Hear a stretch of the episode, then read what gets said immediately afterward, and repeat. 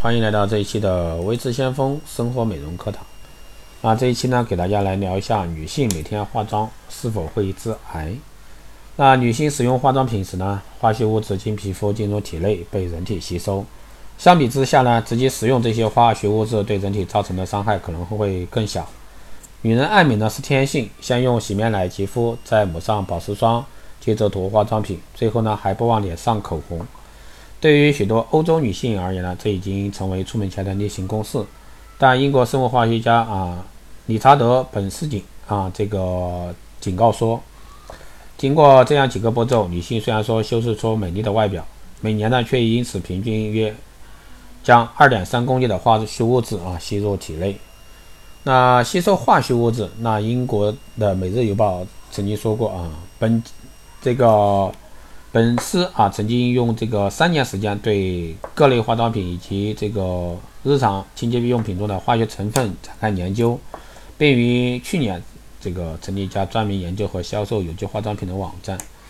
那本司说，由于这个使用化妆品，欧洲女性每年平均吸收约两点三公斤的化学物质。那其实很多相关的杂志也会公布啊一项相似的研究结论，就是化妆品杂志啊。该杂志认为呢，欧洲女性每年从化妆品吸收的化学物质的平均达一点九八公斤。那女性在使用化妆品时呢，这个化学物质经皮肤进入体内被人体吸收。相比之下，直接食用这些化学物质对人体造成伤害可能会更小。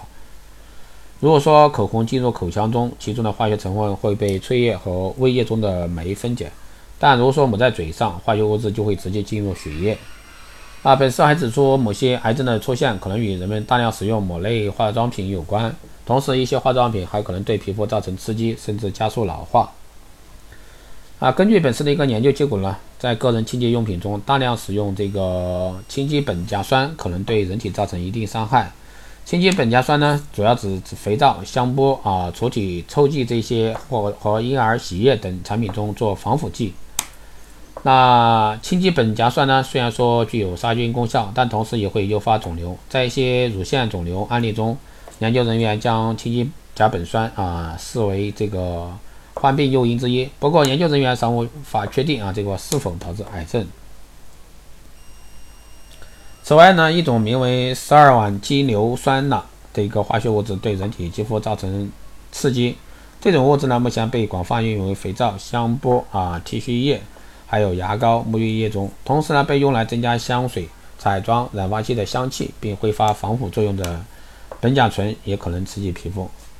啊，指出了除特定化学成分可能会导致的后果。本司还进一步解释说，那我们现在还不清楚多种化学物质混合在一起会产生什么样反应。如果说它们之间发生某种化学反应，对人体伤害可能会更大。啊，当然也越来越多的人啊开始关注日常化妆品和清洁用品中的化学成分，并就这些成分呢对人体的影响